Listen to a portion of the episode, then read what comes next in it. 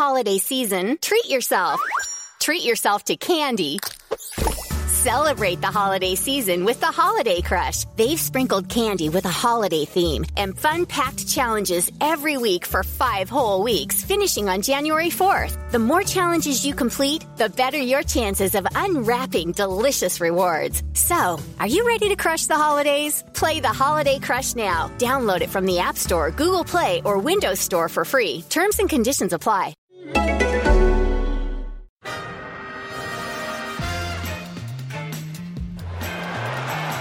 Ahí va a llegar el gol del Arsenal Ozil. Attention à Nicolas Pepe, encore lui, voilà, qui crée des choses. Le but Oh, comme il ouvre bien ce pied Nicolas Pepe Nicolas Pepe Nicolas Pepe Ça, ça va le rassurer This is Arsecast Extra. Hello and welcome to another Arsecast Extra, as always, with James from Gunnerblog. James, goodly morning to you. Goodly morning to you too. How you doing? I'm all right. What a week it's been for Arsenal. Thomas Partey makes his full debut, knocks knocks it out of the park. Uh, we win our first Europa League game. Brilliant away from home, and our new social media intern is just red hot. yeah, Arsenal's social media game has stepped up a level with the, the signing of Mesut Ozil, uh, whose minute by minute commentary on last night was a, a surreal sight. I think it's fair to say. Well, I didn't see it because I was doing my own live blog. So, Of course. um, well, I mean, it's competition in the market, Andrew. Now, I feel like he, uh, he might just have a bit more clout than me. You Perhaps. know, a few more followers, what have you.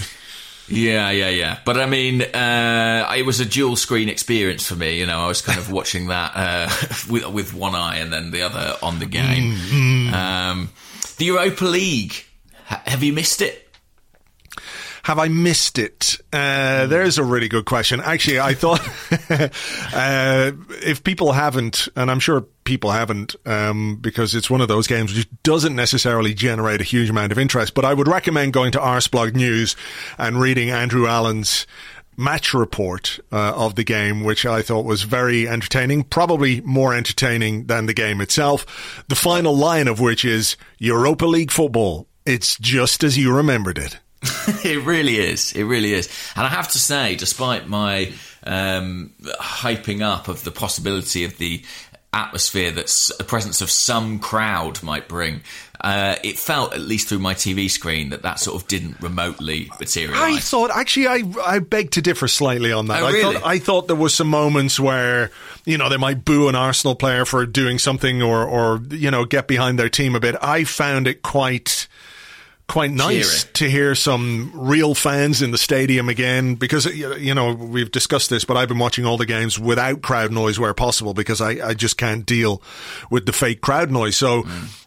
I don't know if it was augmented because it sounded like there was more of them there than were actually in the stadium. Either that or they had the microphones turned on them completely and they'd done some kind of coordinated um, rehearsal about what they were going to sing and say and do during the game. But I, I quite liked it. I thought there was some moments where they were behind their team.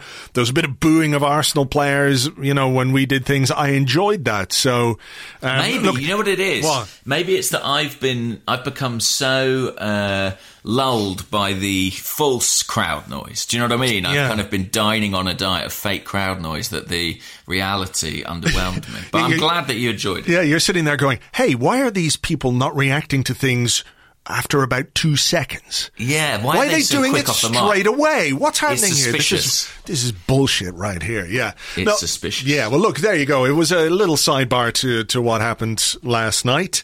Um, so where do we start on this one? Uh, where where do you feel like starting? I'll throw this over to you because um, you know I'm not necessarily saying I'm I'm uninspired by what happened last night, but you know sometimes sometimes I feel like uh, you know you need a bit more responsibility on this podcast. So go for it. Well, I suppose what I feel is kind of like kind of the, the same as I felt about Arsenal for the majority of this season, really, which is that you know we looked increasingly. Uh, like there are things to be excited about or positive about in the sort of defensive third, uh, and we weren't particularly inspiring. Certainly not until that last twenty minutes or so in the final third. And you know, I was hoping that playing some I think we can call them inferior opposition might kind of see us dominate the game more or create a lot more opportunities. Mm. And that didn't come to pass. So I suppose my sort of big takeout from it is I'm very glad we won the game. Um, and I'm encouraged by the fact that we, you know, we did get those goals, but there is that lingering concern for me of, you know, Yeah. when is the magic going to start happening? Yeah, that is uh, has been a common theme, I think, in in the analysis and some of the discussion that I've seen, and certainly I wrote about it in the blog today in terms of, you know, what we have to do next as part of our development under Mikel Arteta, and I think we can all accept that there were things he had to put right and things he had to correct and lay foundations and everything else, but you know, we're we're we're we're bare walls and a roof, if you like. You know, it's time to start a little bit of decoration.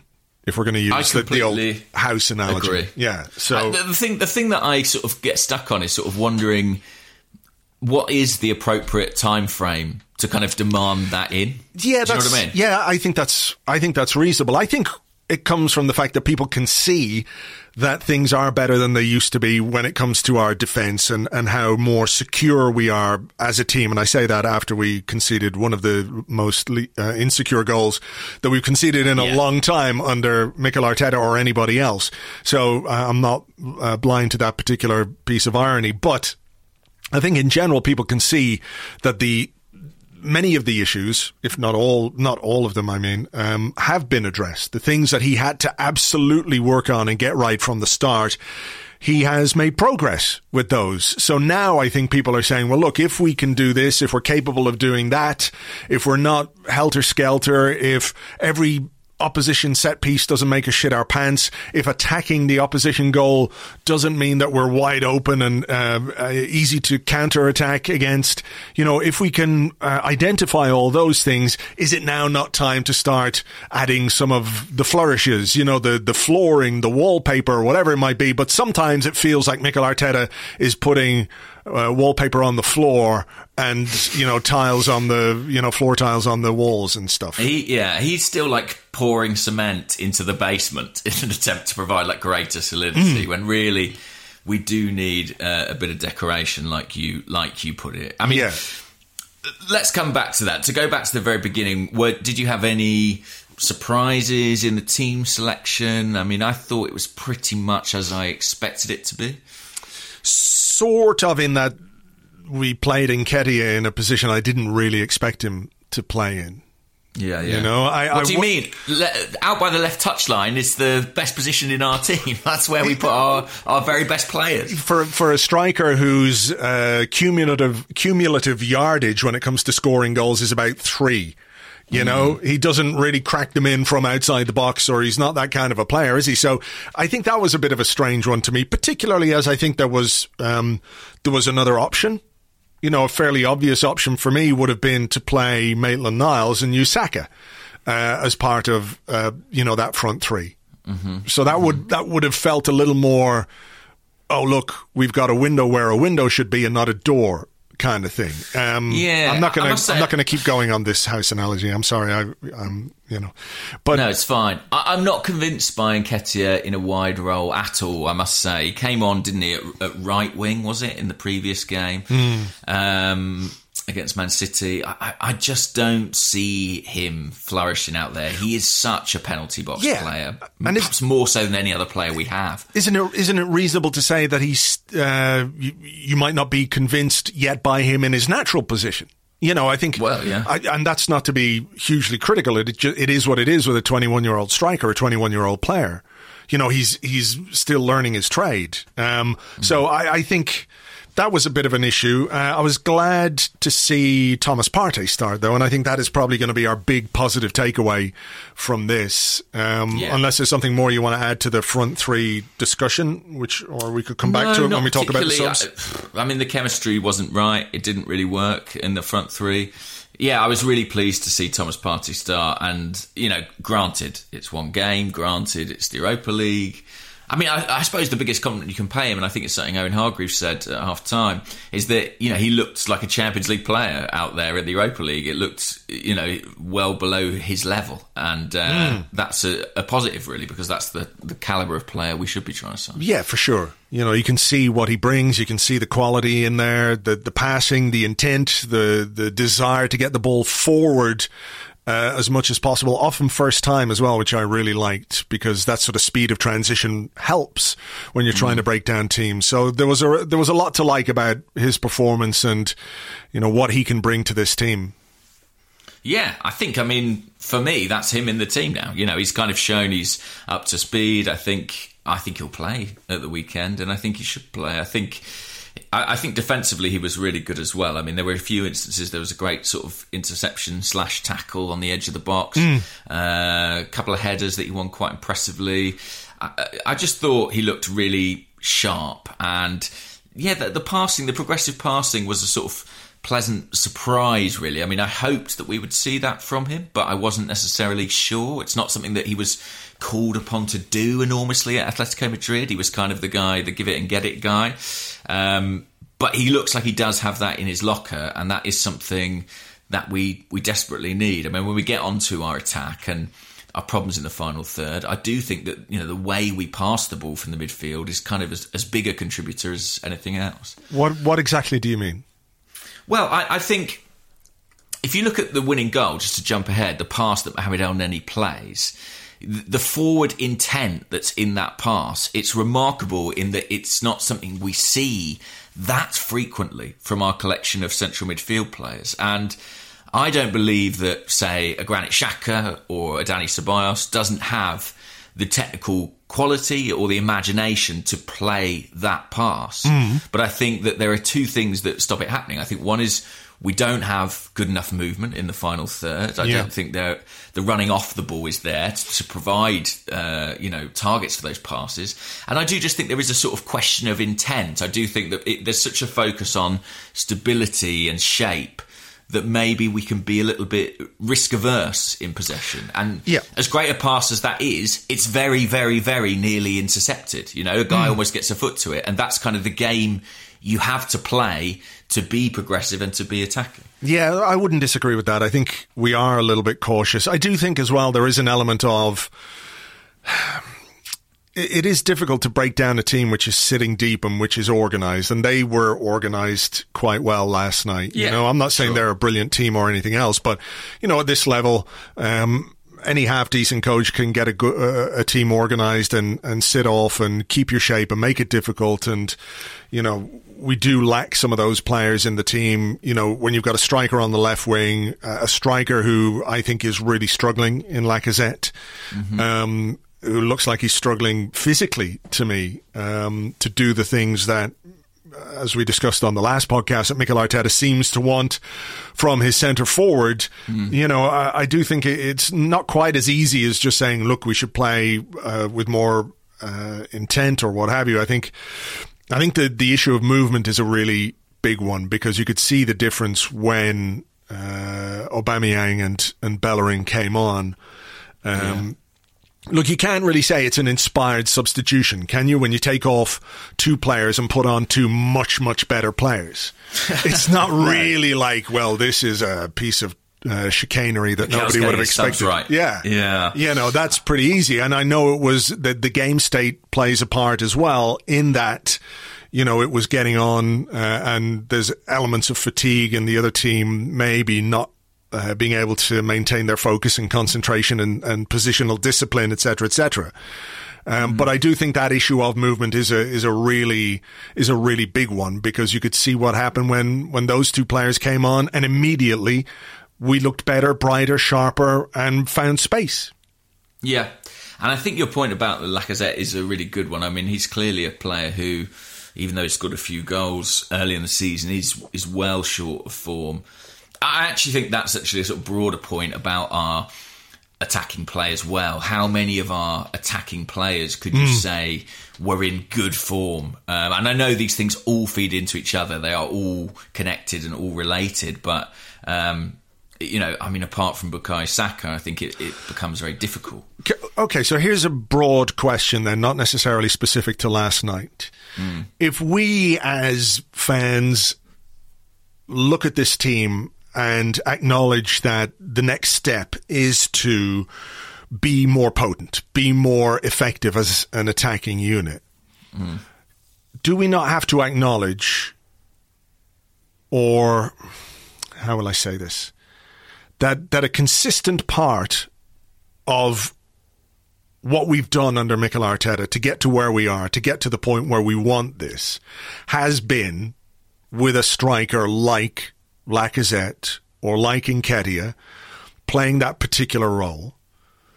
And that in order to improve, we have to do something different with that position, with that space on the pitch, uh, because ultimately what those players can give us is part of the reason why we're not quite as good as an attacking unit as people want.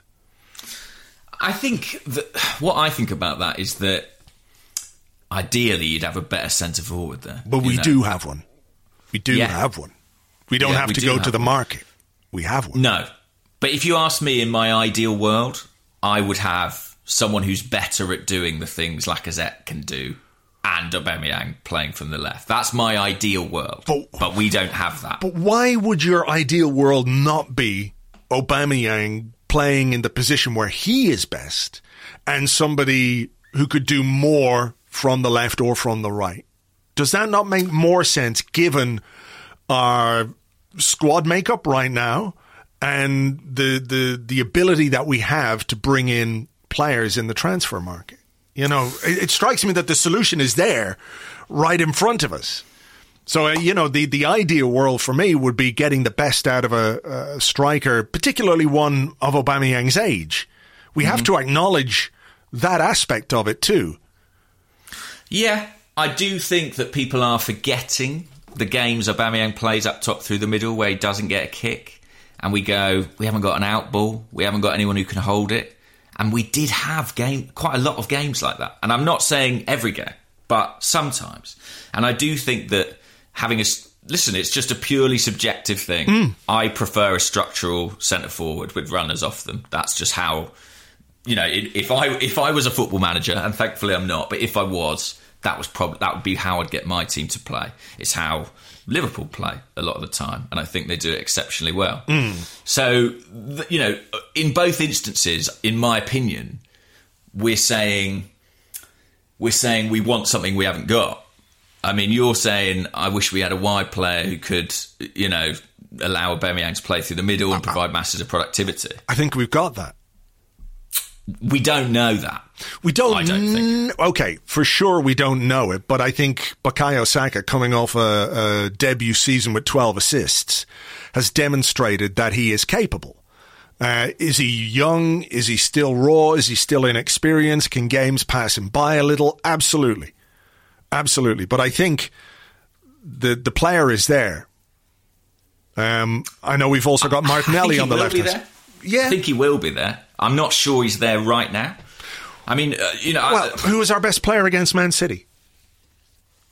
Uh, probably Saka. Yeah, but uh, you know, so I, I, I think we are um, within this system or with the players that we have to play in the system that Arteta wants or what he wants from a centre forward. I think we are basically swimming against the tide if we want the kind of improvement that we want to see from an attacking point of view. And the solution for me, based on what we've got in the squad, is doing something different. Because I think the the I think the fundamentals are there. I think the, the foundations are pretty much there. I think the spine has been strengthened with Gabriel. I think the spine has been strengthened with Thomas Partey. And now I think it's time to look at doing something different from an attacking perspective because we don't have enough shots. We don't create enough. And if we're talking about movement being key to creating chances, there is literally nobody better in our team than Aubameyang to make those runs and to find those spaces and to get on the end of things. Um, someone did a great clip of oh, Willian during the Man City game where there are a couple of moments where he had the opportunity to make a run into space which could have created chances for us, but because he's not a striker, he didn't do it. And I wonder if, James, part of the reason why we're sometimes a little cautious or uh, unproductive from midfield is because the players in those positions aren't looking for players who can make the runs that Aubameyang might make. So if you get an Aubameyang in there who's going to play on the shoulder of the defender or run between defenders or, or look for the ball that's curled in behind, then maybe the the passing and maybe the uh, the chance creation from midfield and from those areas starts to improve. Maybe, maybe. I mean, I, I am not convinced to be honest. Like it, it, it's possible, but I think that uh, it's it's very easy to go. Well, what we're doing isn't working, therefore the other thing will. Do you know what I mean? It, it's, it's uh, well, what else do you do? well, you can change it with you can change the way you play, sure, without changing. I suppose the question is, you know, you say the fundamentals are in place, but I think it's sort of clear that Arteta views at the moment he v- views the role of the centre forward as one of those fundamentals because he never changes it. Mm. So if the fundamentals and the structure are there, maybe that is part of his envisaged structure. Mm. Maybe so. Maybe so. Anyway, look, that's just my two cents. Uh, that's just the, the, way I look at it at the moment. Um, I think that if we are going to improve from an attacking point of view, we've got to do something different. Um, and maybe that's maybe that's playing somebody else in midfield. Maybe that's pushing somebody else into a, a, more attacking midfield role. I don't know, but just based on what what we have right now and the the particular talents of the players that we have, that's what I would do. So. Um, the goals then. Mm. Mm. I think we could leave Leno discussion to part two because I've got some questions. Right. Uh, about that. But it was a bad mistake. That was a bad yeah, mistake. But it's going to happen, right? Like, we're going to get two of those a season, I think. And so are Man City. You know? Mm. Like, Liverpool have had a few out, of them already. Yeah, you play out from the back, you incur a degree of risk. As Arteta said afterwards, he demands it of the players. Mm. So it's going to happen. And, and actually, like, yeah, we'll, we'll come back onto Leno because, like, I don't think it's the strongest dimension of his game, but it happened, and and and everything that happened after that with him probably was a consequence of that. Mm.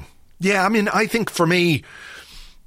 What was a little bit more worrying wasn't so much the mistake itself, because I think, like you, it can happen um, with goalkeepers and the style that we play. But I was just maybe a little bit more concerned that it happened again. And mm. it happened again late on, that one where he just booted the ball at Luiz when he could have just cleared it out. So I think it was the fact that the the initial mistake got to him. Yeah, yeah, and but to be fair to Leno, that's not usually the case. No, He's no, I agree. Who... I agree. That's why I, I just find it a little bit worrying. Yeah, I mean, with that, with any any mistake playing out from the back, mm. it always looks terrible for the guy on the ball. But actually, there has to be more of a collective responsibility. I mean, you know, there has to be more. There have to be people really pushing to make themselves available. And with the exception of Luiz, who was very narrow and very near, I'm not sure there were massively. So, listen, I mean. Uh, I have my. It's, it's, a mistake. It's mm. definitely a mistake but I'm kind of relatively philosophical about it. Maybe that's easier because we won the game. Yeah. Yeah, of course. I think if uh, if we hadn't if we hadn't got those two goals, obviously there'd be a lot more focus on this. Uh, but we'll come back to Leno. We'll come back to him in part two. I'm just watching this again. I'm just watching it. Oh no, I'm watching a guy shoot over. Um, one sec your, your brain always thinks when a goalkeeper makes a mistake like that, you always look at sort of the pass they were given. Was it on their wrong foot? Was it, you know? But I don't think that was the case in this instance. Yeah, I'm just watching that. Well, I'm watching them celebrate. I'm waiting for the replays to see exactly what happened. Yeah, because I think the TV cut to it late. Yeah, yeah, TV was showing a replay of a guy shooting over when Leno obviously took the goal kick. So he's standing there going, "Shit, shit." Um, this is not interesting podcast material. Me watching replays. No, no. I'm surprised Back. it's not. Oh, that's just terrible. I'm sorry. There's no real mitigation there, I don't think. Um, Yeah. yeah, just a really bad mistake. Okay, we'll come back to Leno in, in part two. Um, our goals. Our goals. Well, I had a funny feeling David Luiz was going to score. I don't know what it was, but shortly after they scored, there was a we had a corner, and the camera cuts Luiz in close up, uh, and he looked very angry. And I thought I quite fancy him here, and he didn't get on the end of that one, but he did get on the end of the Pepe one. Uh, probably another goalkeeping mistake, to be honest, but a good delivery and a good header. Yes, I think that's the thing. Is it was you know, look the goalkeeper didn't cover himself in glory at all, but I think uh, on the live blog I said something like, "Oh, please, let's have a how about one decent delivery, lads?" Is what I said, and then it was. It was a really good ball in from Pepe. Um, you know, the goalkeeper I don't think makes that mistake without the ball that was played, if that makes sense. You know, uh, that that's what makes it difficult for goalkeepers, or, or they think they can come for a ball. Um, so it was a great delivery, great uh, ball in from Pepe, decent header from Luiz. Um, and then we have the second goal a couple of minutes later. Um, Mosil. Yeah. Defense splitting pass from Harid Elneny. I mean, actually, I feel kind of bad sort of being ironic about Elneny because he's been sort of nothing but pretty good since he came back from loan. Sure, but that's not the kind of thing he normally does, even though he did play quite a significant role in a goal recently as well, which I can't remember. I think it was. Was or- it Fulham? Maybe. Well, he did. He did in one of the Fulham goals where he played a big crossfield pass, and I think there was another. No, there was one on the edge of the that I'm box. Yeah. Yeah. Uh, home game. Yeah, and Aubameyang stepped over. It was, I think, it was a Bellerin cross again. Everyone out there is going, "It's the goal against you fucking Egypts." Let me see. It's not- was I it mean, against Sheffield United? It could be. It's bad that we don't know. Sorry, everybody. Uh, we've It- only was played. it was it Saka's goal for Sheffield United? I can't remember. Yeah, maybe it was.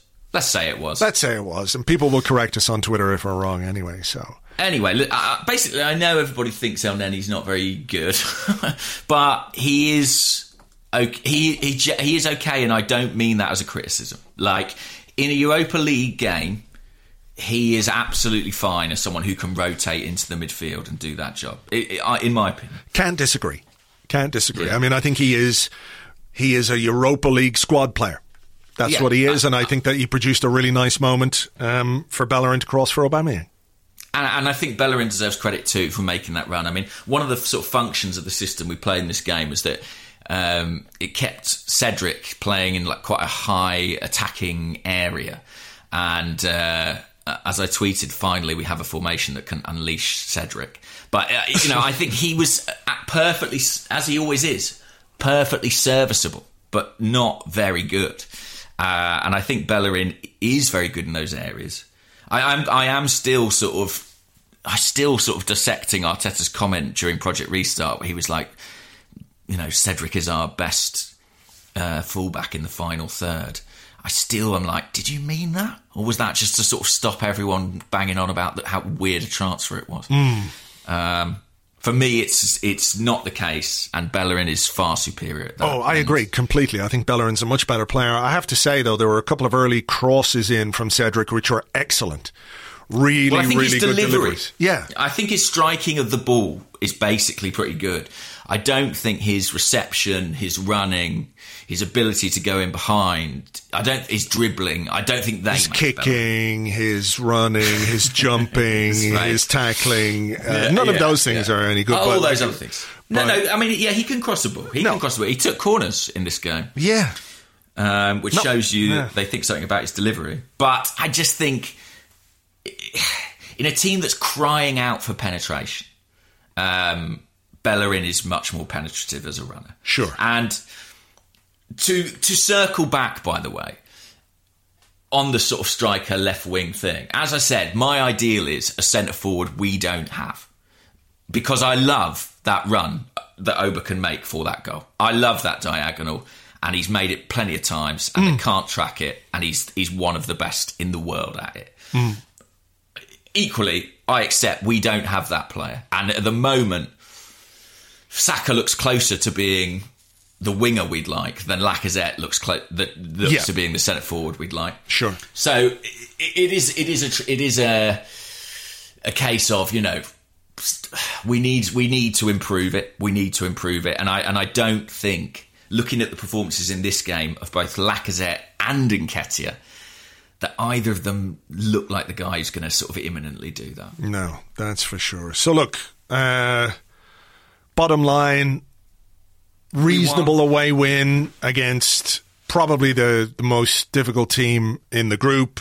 Yeah. We had to use players we didn't want to use, but then, I mean, at least we took them. At least they were there. Yeah. Uh, at least we could. That is probably the toughest fixture one, you would think. Yeah. Um, and I think we really needed that last 20 minutes. I mean, it's a little bit reminiscent of the Sheffield United game, isn't it? In that, like, for 70 minutes or so, we weren't really doing it. We were all looking at this going, oh, this feels familiar in a really bad, troubling way. Sure. And then we kind of squeaked out of it. But I think to allay those concerns and allay those, I don't know, fears, it's right Yeah. to say fears, we need something much more convincing, don't we? Yeah. Yeah. I mean, I think people are beginning to get a little bit antsy about performance levels. Um, but, you know, we've got a couple of home games coming up now, which might um, and hopefully will uh, see us get on a little bit of a run or put some wins together. So people always feel better when we win. It's worth pointing out we're coming into this game off the back of a defeat as well, which s- sort of clouds your clouds your um, not judgment but your perception of what you want the team to do because you sometimes really want them to say well we hated that defeat let's go out and smash a team 4 ni- 4 nil 5 nil whatever it, whatever it was i have to say i caught like a tiny bit of the the pre-game stuff on BT, where there was uh, Martin Keown was saying, "Well, I don't expect Arsenal to even concede a goal here. I think they'll win four 0 five 0 something like that." And I was thinking, really? I didn't have that sense going into this. Like I would have taken a, you know, a, a solid two 0 whatever it was. Um, sometimes I think we underestimate some of the opposition that we face. You know, I know there are teams in this Europa League group that we will be expected and rightly expected to score goals against. I'm not necessarily sure it was this team. Although, when the guy uh, on BT commentary said, and there's blah, blah, blah, currently on loan from Barnsley, I was like, oh, okay, maybe. When you're loaning a player from Barnsley, it tells you the level a bit. I mean, yeah, I, I, I do think that I saw Martin Keown say that 4 0, and I thought, I don't know if that's realistic, Martin. I mean, I just don't think actually that we play in a way that I can kind of envisage that result occurring, kind of regardless of opposition. I do just think that we are uh, conservative. I, I really do think that, and you know, there there there have been mooted comparisons to the bad man, uh, and I think I can understand some of that, but. I think there are genuine causes for optimism here. I mean, Yeah. what's happened defensively should not be discarded just because we're worried about the other end. Yeah, yeah, yeah, yeah. And I think Gabriel had another good night. he was good. He's good. I like him. Partey him. looks Yeah. good. It's it's you know it, it the, the the core the spine of the team is getting stronger, but to conti- sort of to mix it up from our house analogy, Hmm. it's no good just having a spine. You need arms and legs and a and a face. And a staircase. Yeah, exactly. Okay, before we move on, I got a good email this morning from uh, Joshua Plattman who says, Hi, Andrew and James and all at Arseblog, blah, blah, blah. Um, says some nice things about the blog and the podcast, so thank you very much indeed for that. He said, On to the main point of this email. I've just finished watching Arsenal's epic Europa League comeback over Rapid Vienna. It was fantastically average. Yes, it was. He said, The best thing about it, though, were the subtitles that accompanied the stream I used. Here are some of the alternative names it gave the players. He says, Yes, I took notes. It's like an old copy of Pro Evolution Soccer. So he gives some of the names, and these are some of the subtitles that appeared on the screen when those names were mentioned in commentary. So he starts with Kolasinac, who is also referred to as That's an Inch, Collateral, Allison Itch, Classic Match, Once Attached, and Glass Attached. Elneny, How Many, and Male Nanny. Wow, an alternative career. Aubameyang, Bobby Young. If- I like that, Bobby Young. If that's a man, Obama Yang, a bomb again, and the family Young. That Hector, was our performance. Yeah. Bomb again. Hector Bellerin, thanks for bearing. Um, Thomas Partey, Thompson, Toxic, no but, and Thompson Center. Um, Pepe, no pay. Um, Stojkovic, who was referred to as Stalker Bitch or just like a bitch. Yeah. And Arsenal keeper came out as hostile caper. So there you go. so some of those were really excellent. I really like I really yeah. like Bobby Young. Bobby Young. I mean, I'm going to get that on the back of my shirt. Tattoo, Uh, mate. Tattoo. Bobby And. Bernd Leno definitely was on a hostile caper last night. yeah, It seemed to me. Seemed to be. So anyway, thank you for that, Joshua. Thanks for the email. Um, we are going to take a little break here. We're going to come back in part two with your questions and more right after this.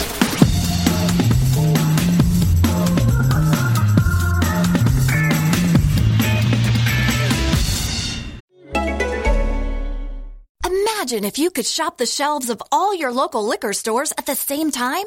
Well, spoiler alert, you can with Drizzly, the number one alcohol delivery app.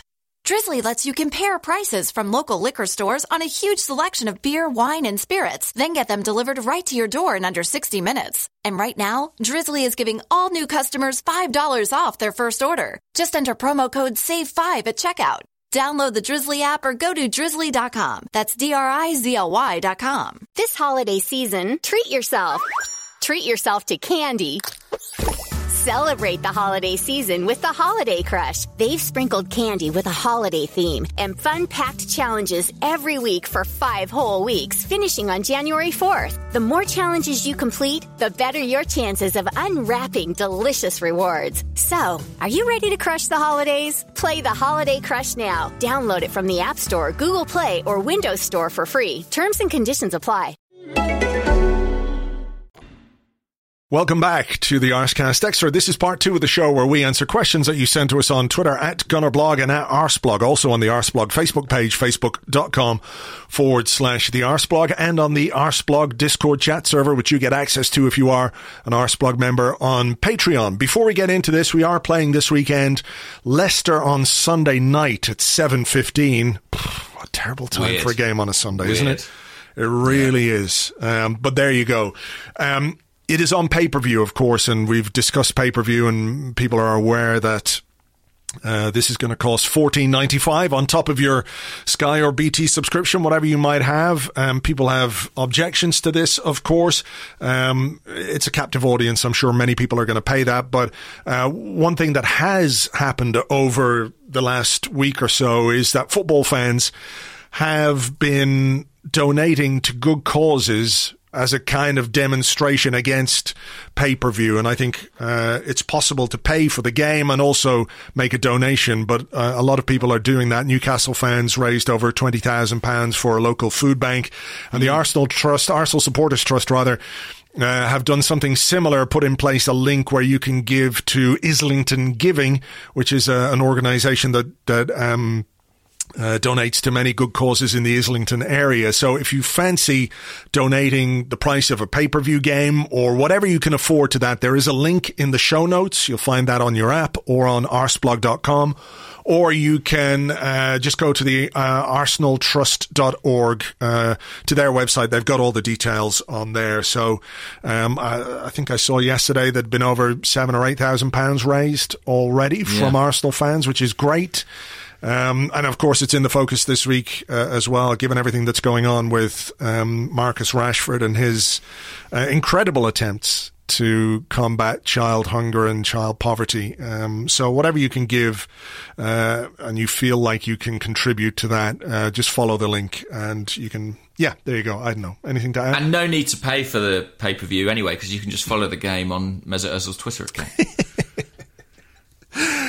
Uh, okay. Do you want do you want to start the questions? Yes, let's go first. Let's go with this question about Thomas Partey from Frank Nana Ampon Jr. And Frank says, Partey had his full debut last night. His numbers were amazing.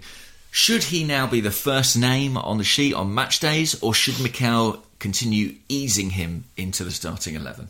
No, play him, play him straight away. He's he's uh, he's got all the things that we want from a midfielder. He's got the experience, he's got the quality, he's got the uh, the physicality, he's got the the technicality, he's got it all. So mm. why would we need to ease him in anymore? Like I understand the Man City thing from the perspective of him only arriving at the club a couple of days before the game. I get that. Mm-hmm. Mm-hmm. But, you know, he doesn't need to be uh, mollycoddled. He's 27 years of age. He has been there, done that for a team, with all due respect to us, better than us for the last number of sure. years in Atletico Madrid. He's worked for an extremely demanding coach and we think that Arteta is that kind of coach as well, albeit in his own way, slightly different from Diego Simeone. But what he wants and what he expects from his players is not going to be new. It's not any kind of culture shock for, for Thomas Partey. So I don't really see the need to to sort of ease him in. Do you? No, I don't actually at all. Um, I think he should play from now on. I thought he was, like I say, a, it was a really excellent debut, mm. and it's one of those debuts you, I think people will remember because immediately it felt fresh and it felt like he was doing something that our other midfield players don't necessarily always do. You know, mm. he had that that separation, that athleticism, uh, the confidence. I really liked it. He had a lot of presence. Uh, uh, this is not at all a criticism or a caveat of that player. I'm really, really happy we've signed that player. But since he's come in, have you sort of thought of the two types of midfielder we could have bought? Are you regretful at all about the type that we went for? No, not regretful. I mean, I think I said on the podcast I would have liked uh, Aouar because I, I, I fancy a player like that a bit more. You know, that's a personal thing. I like that kind of attacking midfield player. Mm. Um, mm. But I'm not blind to what Partey can bring to a midfield, which has been, I'm not going to say one dimensional, perhaps two dimensional, but without those dimensions being quite as good as they need to be. You know? Yeah. Um, and again, it's not to slag off any of the players that we have, but I think Partey can do more. He can do more in midfield than some of the players that we have. So I'm not regretful. I think he, he improves us. He makes us better. He increases the quality of the, the team. I think he gives us a few more options in midfield in terms of how we can set up the team. So I'm not regretful at all. Um, you know, I, I like what I've seen so far, early days, etc., etc. But you know, there's no, there's no need to just um, play safe with this guy. No, I don't think he needs to be put in cotton wool at all, really. And, you know, I think next week I could expect him to not play the Europa game. He should be playing the mm. Premier League games for us. And I think that is what will happen. Yeah. To, to slightly rephrase my question, uh, I suppose what I mean is sort of do you. Mm, as much as we're all convinced that Mikel Arteta needs to make the most of the pieces that he has available to him, do you still feel that in the composition of this team there is a piece missing.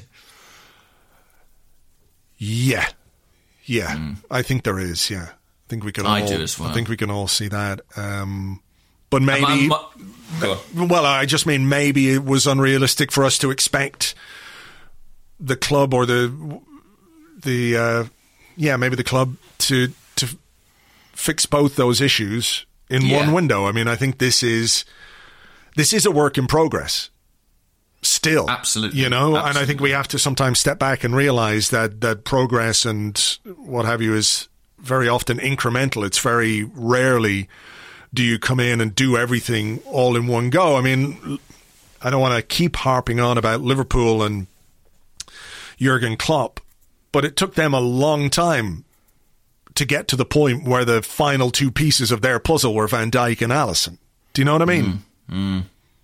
Of course, and I, I, agree with you. I think you know it, it was never going to be a one summer job in which Arteta was going to suddenly have all the players that he'd want at his disposal. And I, am not making excuses for him. I just think inevitably, you know, building a team in the transfer market takes time, especially in trying circumstances. My nagging worry, I would say, is that uh, while I do believe there are things we can do tactically and in terms of intention and all those things to improve ourselves an attacking force, when I look at our Premier League rivals and sort of the leaps forward that they made in terms of their attacking games, sort of nine times out of ten, it felt like it was associated with signings. Um, a recent example would be Man United, for example, Bruno Fernandes, whatever. You know, effectively their front three is the same composition, but that one player seemed to suddenly change the yeah. amount of attacking threat. Well, let's give Partey a bit of time. Yeah, maybe true. maybe he could. I'm not saying he is like Bruno Fernandes. In a different way, maybe he could. Maybe that. he could. You know, but we don't. We obviously don't know yet. He's played his first game last night, um, and and how he's integrated and what he brings to the team at Premier League level over the next few weeks and months is going to be really interesting yeah. to see. So, well, I mean, there was a great comment. Mikel Arteta after the game sort of said, you know, at times in the second half we were chasing and it felt like Partey was holding the midfield on his own, and you sort of want to butt in and go, well, yeah, that's fine. That's sort of what we bought him for. do you know what I mean? Like, yeah. Uh, he, he could do that from the first minute in a way, and that could allow us to be a lot more attacking, hopefully. Hopefully. Okay, here is a question from, uh, we have a couple on this actually. One from the Discord uh, from Ike SL, who says, Should Reiss Nelson be concerned that a centre forward in Eddie and Nketiah is being preferred to him to play out wide? And should Eddie be concerned that he's not getting opportunities at centre forward, with even Willian being preferred? While on Twitter, Joe, who's at red and white 11, says, We've seen Eddie out wide a few times now. It clearly doesn't work. Can Reiss Nelson feel hard done by that those minutes don't go to him? We've clearly lacked a creative spark, and he can provide that. Ideally, Pepe should do that too, but struggled in this game. But maybe that's a separate issue. Hmm. Uh, I mean, I think Reiss Nelson should be pretty concerned that Eddie Nketiah is starting that game on the left wing, and he's not, and he's coming on for a minute at the end. Mm. And you know, I remember David Ornstein reporting that Reiss Nelson was available for loan, and as far as I understand it, that remained the case until the deadline closed uh, and a suitable move was not found. And I think that is a substantial blow to Reiss Nelson. I think he kind of needed that loan. I think for his development, it would have been really valuable. I think we'd be getting to look at him play Premier League football. At the moment, he's really, really struggling for minutes. And, mm. you know, it never feels like Arteta I've never had the sense that he doesn't believe in Nelson or that he doesn't admire his talent or that he doesn't think there's a use for him. And he's, you know, been sort of unequivocally positive about him whenever asked. But I guess the proof is kind of in the pudding, and he's not, he's not picking him. Um, so I think that is a real concern. I mean, presumably you, you think he should be a bit worried too. Yeah, I mean, I think he he could be more worried if, for example, we play Eddie and Nketiah on the left wing against Dundalk, with the greatest of respect to my uh, countrymen. I think that might be a much bigger concern than a game against a more established, or not more established, but perhaps a, a better team um, like Rapid. I think that would be if he didn't get minutes in those games against Dundalk, against Molde, if we'd played um, let's say, lower division teams in the Carabao Cup and he didn't get played, then, you know, he could be worried. But yeah, look, I. I think this comes back to the square pegs round holes kind of thing. The the yeah, yeah, the yeah. way Arteta sets up his team. Maybe he views. I, I don't know. I don't know because I think there was a question on the the Discord from Darth Gunner who says, Why is Arteta so insistent on using a false nine and moving actual strikers wide left? I don't know. Maybe he just likes it. I don't know. Um, yeah, I mean, the thing that I always think about that, and, and if when we control the ball, the, the, when we see Aubameyang stood out on the left wing, tracking back on the halfway line, it's when we don't have the ball, and that means that, as you pointed out against Man City, sometimes when we break in transition, he's not in the best position to mm. kind of be the option in behind. But in theory, if we control possession, you know, really where he should be is within the width of the 18 yard box, which in the last 20 minutes yesterday is predominantly where he was. And, you know, that that's the point really is that when when we have the ball, he he absolutely shouldn't be stood out on the left flank. So I think the things kind of go hand in hand. I think we're not controlling games sufficiently to be able to kind of dictate mm. shape and dictate where our players are. They're getting pulled back into that back five, and get, Aubameyang's getting pulled back onto left midfield because we haven't got the bloody ball. You know, we haven't had a seventy percent possession game or whatever you want to call it. So all these things are definitely interlinked. Um, I can't remember what my point was going to be uh, about Reiss Nelson. Yeah. Oh yeah, so, as you might have gathered from listening to this podcast, I'm not massively invested in Cedric's Arsenal career. And I have to say, looking at the quality of the opposition we face, although it's not his preferred position, I do wonder if, the, given what the job we asked to do, asked Cedric to do last night, it was basically playing in the final third, quite narrow at times. And I think Nelson could potentially do that from the right hand side. He's done it in the past. If we're looking to squeeze him in, he might mm. squeeze in there. Well, I had a question which might fit into this a little mm. bit. It comes from Tony Kent, who's at 2 0 down. Given you're advocating something different than Cedric, which isn't Hector Bellerin, he says, mm. any thoughts on why Ainsley Maitland Niles has been left out so often lately? Only played yeah. seven minutes from four games in October. And I, I get what you're saying about Reiss Nelson, but I think if you're looking for somebody to do what um, yeah. to, to, to play ahead of Cedric that isn't Bellerin, Maitland Niles obviously stands out for me. So, any thoughts on what's going on there? Weird. I thought he'd play last night. So did I. He was at the he was the press conference guy and everything.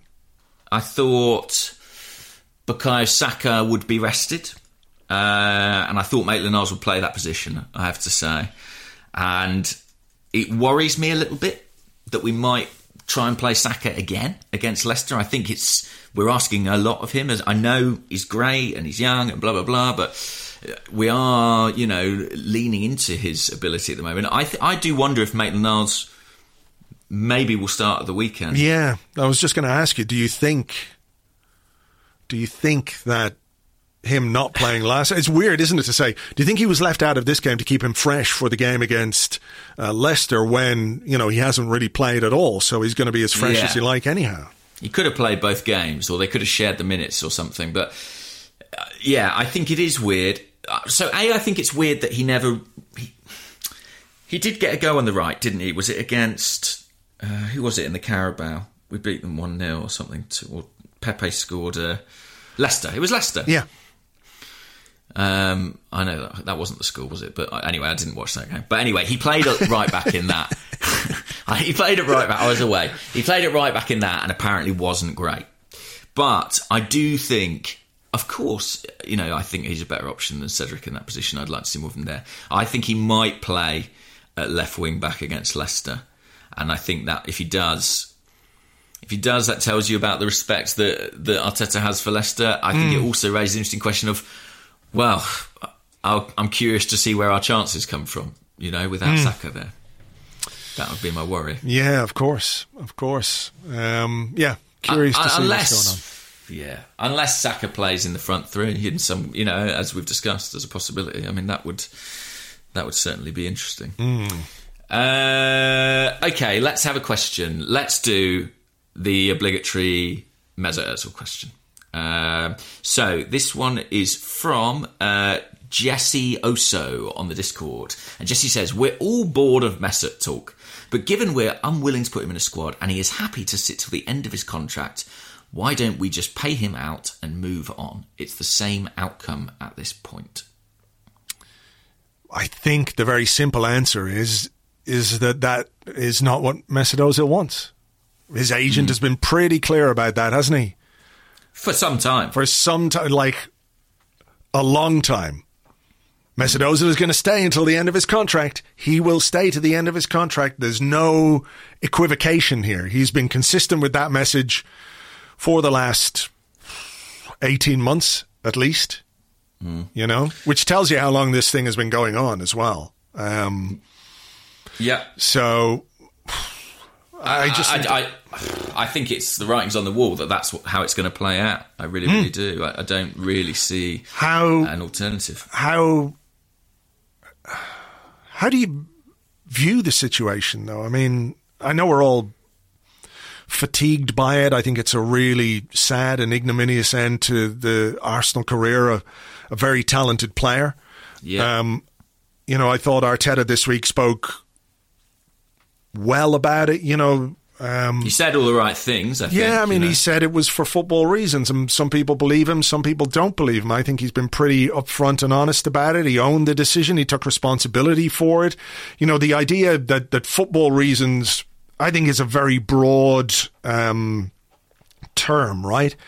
Because people hear, well, it's for football reasons, and they'll say, well, how can Mesut Ozil not be in the squad and, you know, someone like Joe Willock is, ignoring the fact that Joe Willock isn't a foreign player or anything like that. It's not just about the talent of a player, is it? It's not just that, um, you know, Mikel Arteta thinks that, I don't want to keep using Joe Willock as an example, but, you know, that, that, Mesut Ozil is less talented or has less ability than Joe Willock. It's not that. It's a more broad um, decision than just his technical ability or what he's done in the past or his creativity and, and all that kind of stuff. But I mean, I don't know if you saw this, but like this morning on the Arse blog, or Arse blog, on the Arsenal Facebook page, they have a, you know, a piece of hashtag content and it starts uh, Mesut Ozil reacts to, or Mikel Arteta reacts to Mesut Ozil tweets during Rapid Vienna win. And it's our Germany international was active on social media during our UEFA Europa League win tonight. And as you said, the Mesut Ozil account was um, was tweeting away. I didn't see any of it, uh, but you know, is it Mesut Ozil? Is it the social media team behind Mesut Ozil? Does that even matter? Is this what's is this what's going to happen for every game now? Well, everybody's playing nice, aren't they? You know, Arteta in his press conference was asked about the tweets, and he was like, "That's great. You know, that's what we want from our players who are left out." Uh, and I'm sure that's What a dig at Sokratis that is. I'm sure that's said slightly through gritted teeth, you know. But um, I think both sides have to be seen to be conducting themselves appropriately in the circumstances. No one wants to do anything wrong that could incur issues for them down the line. Um, and I think, yeah, it, it's a bizarre charade, really. Yeah. will play out. I think it is really a shame. I think it's basically a situation where everybody loses. Yeah. Um, I don't think there's much to be proud of on any side, uh, and it's really ugly, to be honest. I, I I want it over and I want it gone, not because of a, a personal uh, slight against the player, but just because it's a really unpleasant, ugly, sort of risible almost situation to have attached to this football club. And I think there's responsibility for that on all sides. Um, and I, I hope to God it, it never happens again. Yeah. But here we are with seven months left of this, and Yeah, yeah, um, yeah. you and, know- and there'll be more. You know, there'll be more news stories. Well, there'll be. Yeah, people I were suspect. saying, well, look, he's out of the squad now. Mikel Arteta has made his decision, and that will be that. At least we won't be asked uh, about Mesut Ozil anymore. And, you know, the first game we play after that decision, you know, his social media um, interactions are being brought up at the press conferences. So there's kind of no escape from it. And like Yeah. you, I think it's really sad. I think it's a shame. I think it's. It doesn't look good for Arsenal. It doesn't look good for Mesut Ozil. Uh, you know, he's you know, a, a kind of a superstar in world football who is sitting on tweeting about games that he should be playing in, you know, or maybe he shouldn't be playing in Europa League games, you know, with the talent that he has. But you know what I'm saying? It's like, Yeah. what is this? I mean, what the, what is it? What is? I don't know. You know, it's just it's it's just really bad, and I I think I think it's got the potential to become. While as you're saying, everybody's nice at the moment. It's got the potential, and I see undercurrents of it on Twitter. Um, it's got the potential to become really toxic. if it hasn't I- already, you know. Um, and I think it's it's an, it's an unhealthy situation for the players, for Mesut Ozil, for Mikel Arteta, for the football club. As you say, nobody's winning. Nobody is winning here. And and the and- thing about it is, it's not. It can't be a surprise to anybody that this has happened the way it's happened. Not Ozil, not Arteta, not Ozil's agent, not the club. I just don't understand why there hasn't been a greater effort or more effort to just resolve this in the background. I agree. I agree, and, and and from the exterior, you know, I feel like there's been a lot of pride on all sides, and pride can be quite a damaging thing at times. And I, I you know, it feels like a situation that's become about the winning of it, you know, and I, I- I kind of think there's there's so much else at stake that's probably more important. So, yeah, it, it's uh, just it's catastrophic, I think, for the player. It's catastrophic for Arsenal Football Club, certainly, in terms of what we have paid Mesut Ozil across this period. The fact that we've got no real use out of him. I mean, you know, for a club with our resources, that it, that is truly disastrous. Yeah. Um, so you know, it, it, it's a, it's just a, a bewildering thing to see happening. I mean, you know, I know it's not completely isolated in world football, but this feels like a particularly pronounced example. And I think more things will come up between now and the end of the season. We're two months away from another transfer window. Yeah. We're two months away from Arsenal being able to register players again. You know, every time he is omitted from something, uh, you know, every time last week it was the match day squad. Last season it was the match day squad, but this season it'll be you know, oh they haven't ch- chosen to re-register him or blah blah blah. Yeah, yeah, yeah. And it will roll on and on and on, and hopefully it will come to an end next summer. Um, well, certainly the professional relationship will. Yeah. Yeah. I don't think he's getting an extension, James. No, No. I just think if Cedric's on that sweet four-year deal, there's got to be a chance. We're looking for somebody who can do what Listen, Cedric if does, Willian but got better. three years. Oh my god! In a world where Willian's got three years, I think Mesut, you know, aim for two. See what see what happens. Yeah, yeah, yeah. I like this one from the Discord from Jez Box, who says Cedric versus Lichtsteiner. What's the difference apart from a four-year contract? Ouch! Ouch! Okay. I think. Ced- Do you know what? I think Cedric's better than Lichtsteiner was. I'll I'll, I'll give him that. well, Lichtsteiner was forty-five. Um, so there you go. Um, okay, our friend uh, East Lower at East Lower says on a scale of not very Arsenal to very Arsenal indeed. How Arsenal is it that despite having a wide array of backup defenders, midfielders, and attacking players, the one player currently having the biggest wobble is the one with the least backup? He is referring, of course, to Bernd Leno and what happened to him last night. And uh, as a, an aside to that, Ashley Moss, who's at Yeah. Ashley Moss 4, says, How bad must Runarsson be? Well, I think Runarsson's quite bad. I mean, the stats say he's bad. His career history says he's quite bad. Um, so he's probably quite bad, Right. wouldn't you think? Uh, yeah, probably.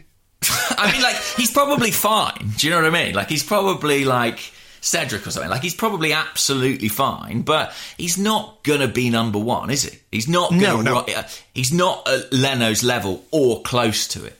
Um, so let's just h- hope he never has to play. Is basically my opinion on that.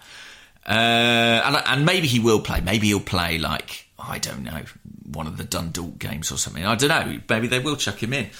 I, I, don't think I can blame the lack of competition for Leno's mistakes. I mean, I know you know he, he is the number one. He was the number one. He always will be the number one. Um, What, was he was he concerned or worried about his place as number one when Emmy Martinez exactly. No, no. uh, was there before the lockdown? prior to his injury, it's not like what was keeping Leno on his toes was that we all were chomping at the bit, hoping Martinez got a start. Yeah. Um, hardly. It was kind of a similar situation to what is now. It felt like a very clear number one, albeit Martinez was playing cup games and doing absolutely fine. Um, I think he just had a bad night.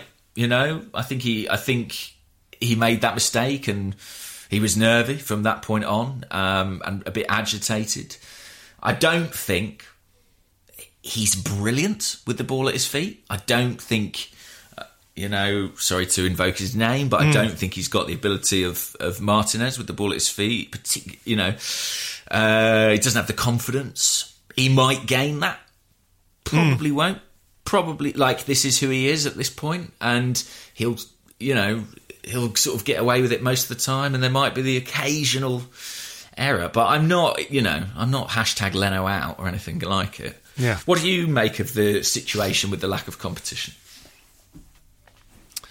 Well, like I said, I don't think Leno was particularly worried about Emmy Martinez No, he before. Um, to be honest, it doesn't sound like he was worried at any point, does it? But yeah, no. Um, what do I think? Yeah, I mean, I don't really think it's an issue per se. I think the issue is not so much the lack of competition, but the lack of depth. That if something does happen to Leno, we're relying on a goalkeeper who lost his place at Dijon to come in and play at Premier League level and be really good. You know, was there a reason why, James, we were chasing uh, David Raya all summer and kept making bids that kept getting be, uh, being rejected? There must have been a reason. So, yeah, yeah, Yeah. yeah. I mean, uh, and you know, even once Runarsson was done, Arsenal hadn't completely abandoned hope of getting Raya. so does that not suggest that Runarsson was brought in as potentially the third choice goalkeeper on the premise that Matt Macey was going to leave, and we were looking at David Raya for? I think so. Yeah. I think so. And um, you know, I I reported this after the transfer deadline, but there is a clause in David Raya's contract which comes into action next summer with a minimum fee. So it would not surprise me at all if Arsenal returned to that. But in the meantime, um, yeah, we are we are lacking we are lacking competition for Leno. But I, I personally don't have a massive problem with that. I want Leno to play all the Europa League games and all the Premier League games. Uh, that's what I want. Um, Yeah, I don't want right to know how bad how bad Ronaldo is. Uh, and if he t- turns out to be brilliant, I will absolutely take my hat off to him. Fair enough. Fair enough. Um, and he'll be like, "Oh, that's fine. Now you've taken your hat off. We're even." Um, Put your hat back on. I can't look at your head. How about that? That's what he'd say. Uh, right. Okay. I need a question. You do? Have you got a question to hand? Because I, you've asked two questions that I had prepared. Oh, okay. Uh, Kerem Tosun, who's at Kerem underscore Tosun, says, I feel some fans have already forgotten that Arteta's led us to an FA Cup and European football only months ago. Do you think that in today's age of 24-7 sports media, the time frame in which we appreciate success has lessened dramatically?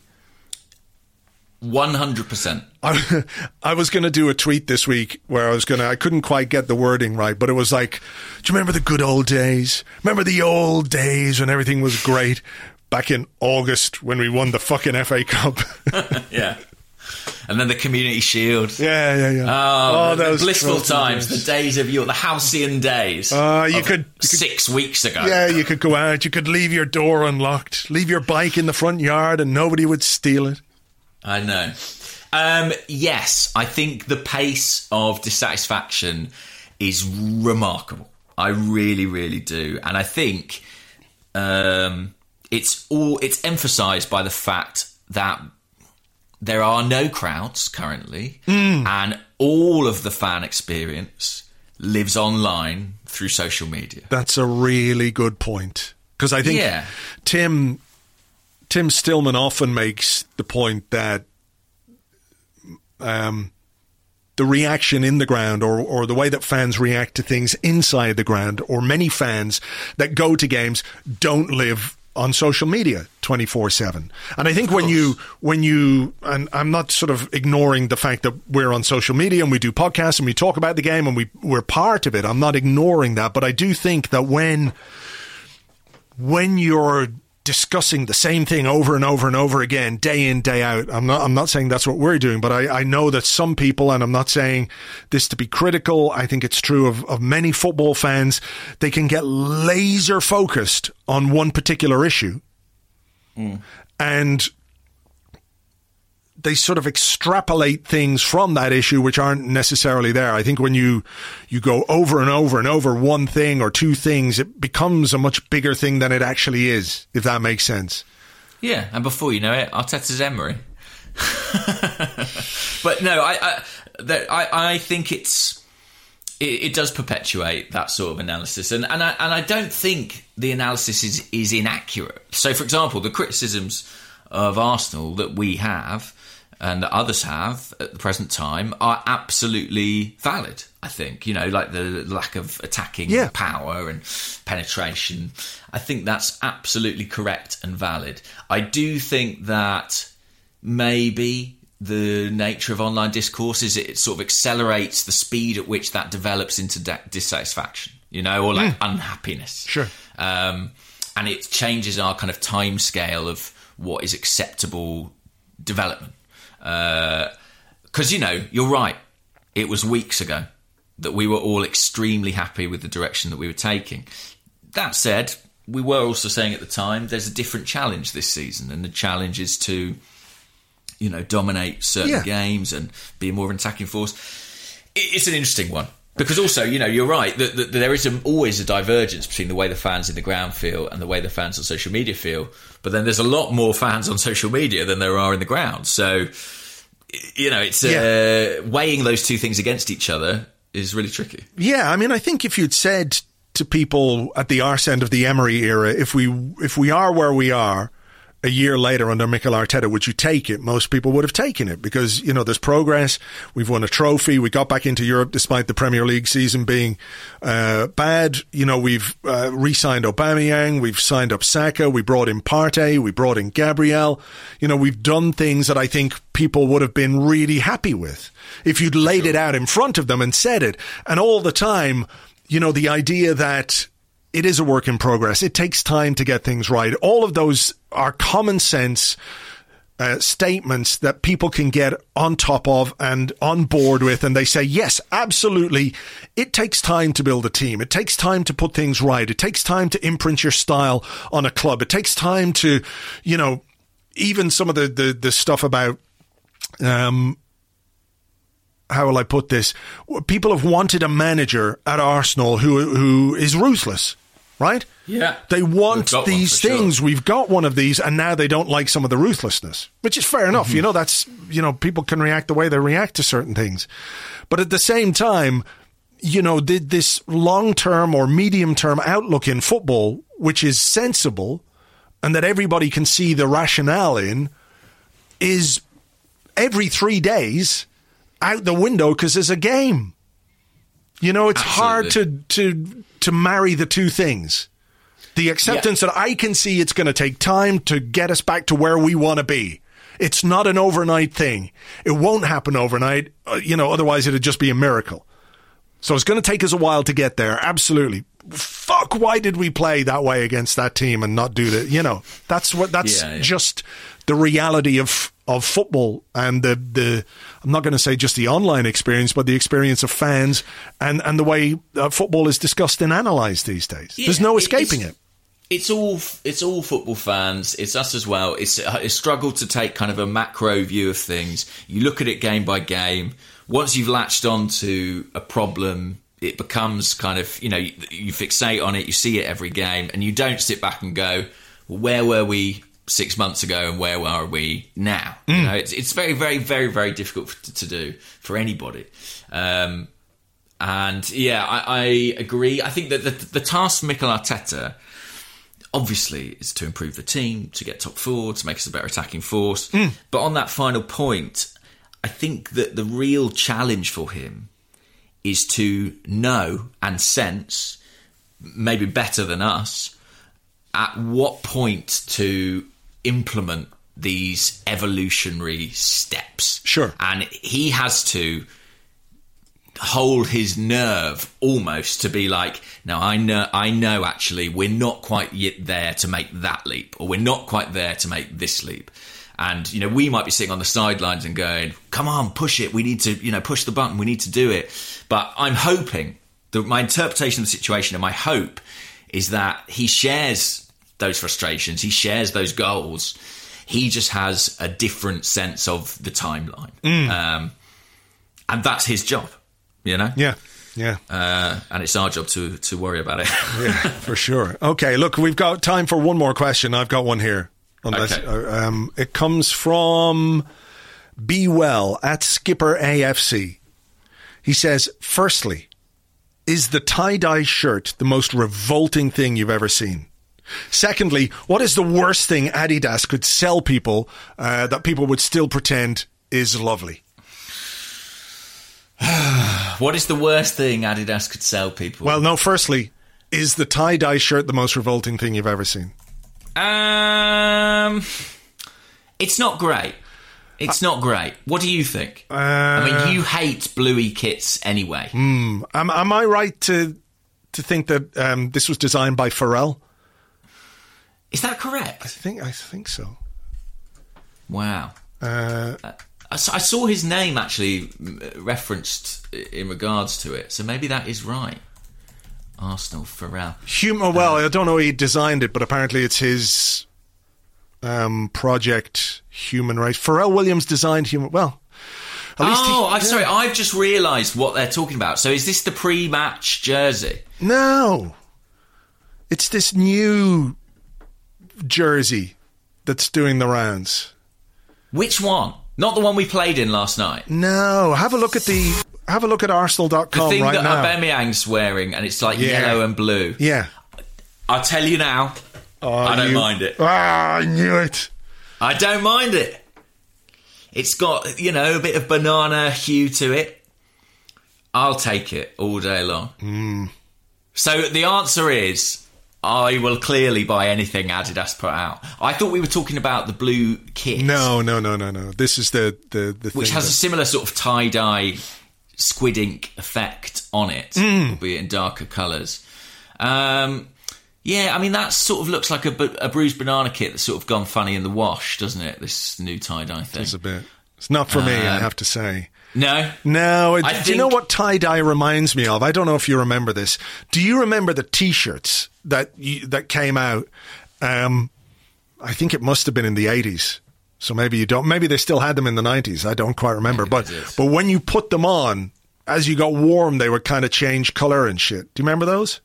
Oh, yeah. Yeah. Yeah, yeah, yeah, yeah. It's that sort of vibe, isn't it? Yeah, it's not great.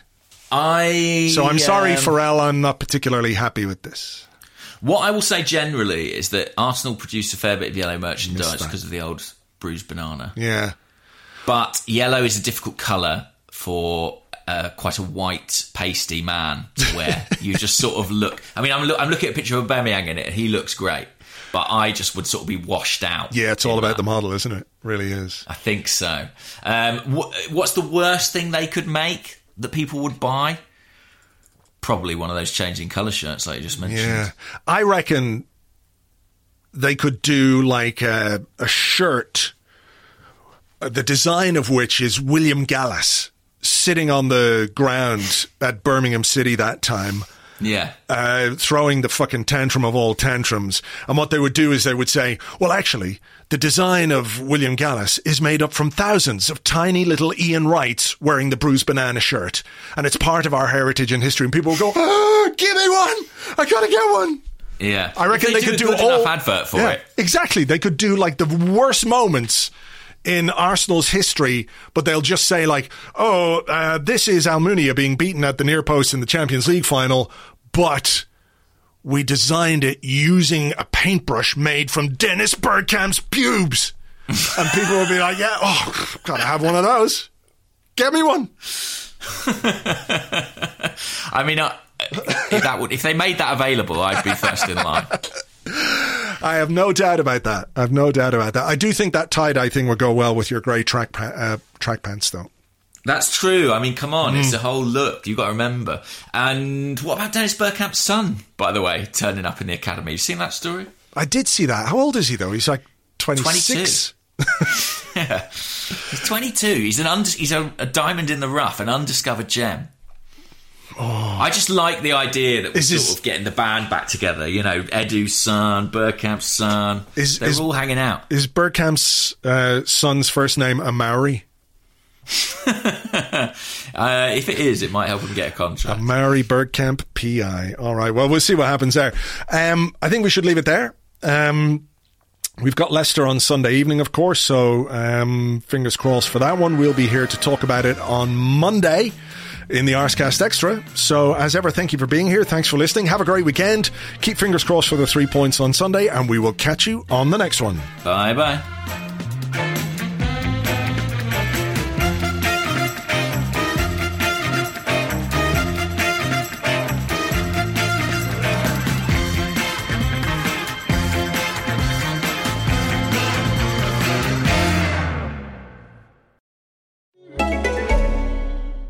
Holiday season, treat yourself.